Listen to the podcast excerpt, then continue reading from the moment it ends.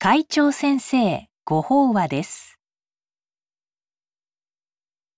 会長法話。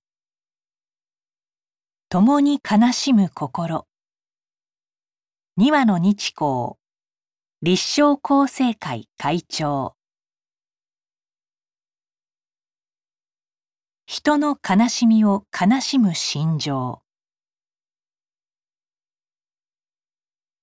最初に詩の一節をご紹介しましょう。福島県の高校で国語の教師を務める傍ら、詩人としても活躍する和合良一さんの「共に」という詩です。あなたの涙が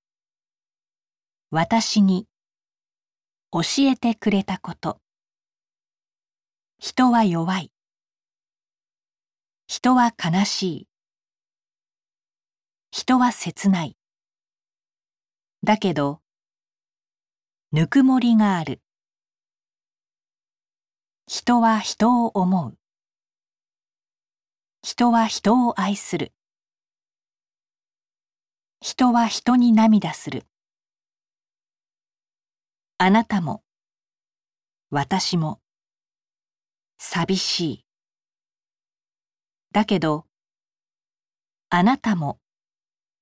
私も共に生きている。十万光年の歌、厚生出版社巻。辛い経験をして悲嘆に暮れる人に出会った時、私たちはこの詩のように相手を思い、時には共に涙したり、手を取っていつでもそばにいますよと励ましたりします。それは私たちが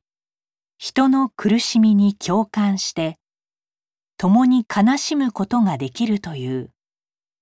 他の動物にはない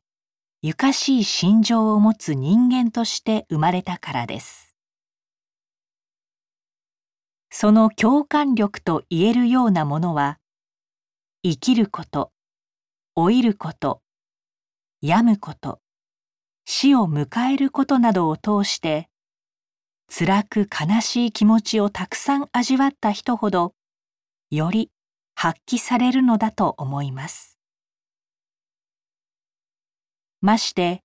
信仰を持つ人であればなおのこと、人の苦しみや悲しみがよくわかり身につまされるのではないでしょうか。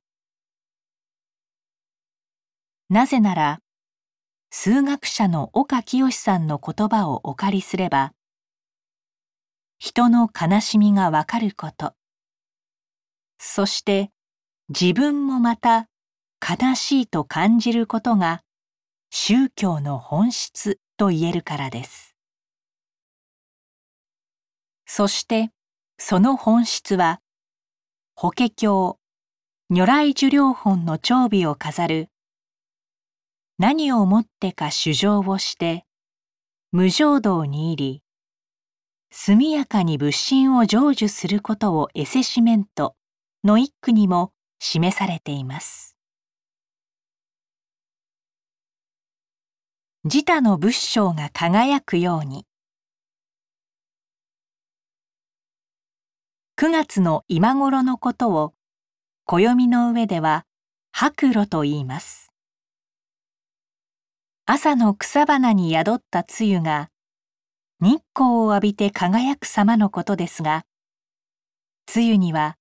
露の世という言葉に見られるように儚い印象もあります。しかし先の一句は、露のように儚く思える無常の世にあっても悲しみに暮れる人がいないように、誰もが仏性に目覚めて救われるようにと願う仏の切なる思いを伝えているのです。それはまた菩薩として人に寄り添う生き方を私たちに示します。辛い立場の人に寄り添うということでは、釈尊とチューラパンタカ、首里判読の逸話がよく知られています。ひどく物覚えの悪かったチューラパンタカは、出家して3ヶ月が過ぎても、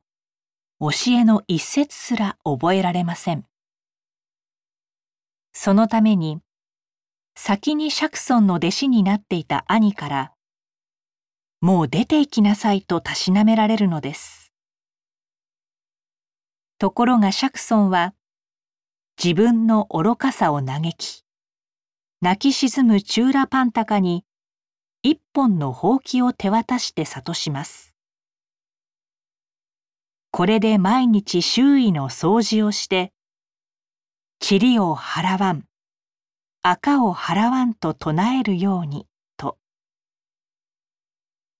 やがて、チューラパンタカは、その言葉を覚えると同時に、心の掃除が大事なのだ、と気づいて感激し、ついには、釈尊の弟子の中でも、重きをなすようになったのです。チューラパンタカの心を救い、悲しみや絶望感を喜びに転じさせたのは、ひたすらに仏性を信じて寄り添う、釈尊の大慈大悲から生まれる優しさに他ならないでしょう。先ほど、無常の世と言いましたが、私たちは、遥かな過去から生まれ変わり、死に変わりする中で、今、ここに生かされています。それは、良いことも悪いことも含めた過去の経験を内包しつつ、私たちが仏と同じ永遠の命を生きているということです。善も悪も持ち合わせる私たちの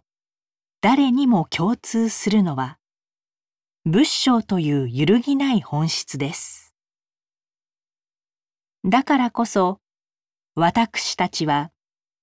自他の仏性が輝くような触れ合い、とりわけ悲しむ人に喜びを与える縁となる実践が大切だと思うのです。以上で、厚生令和2年9月号、会長先生ご法話の朗読を終了させていただきます。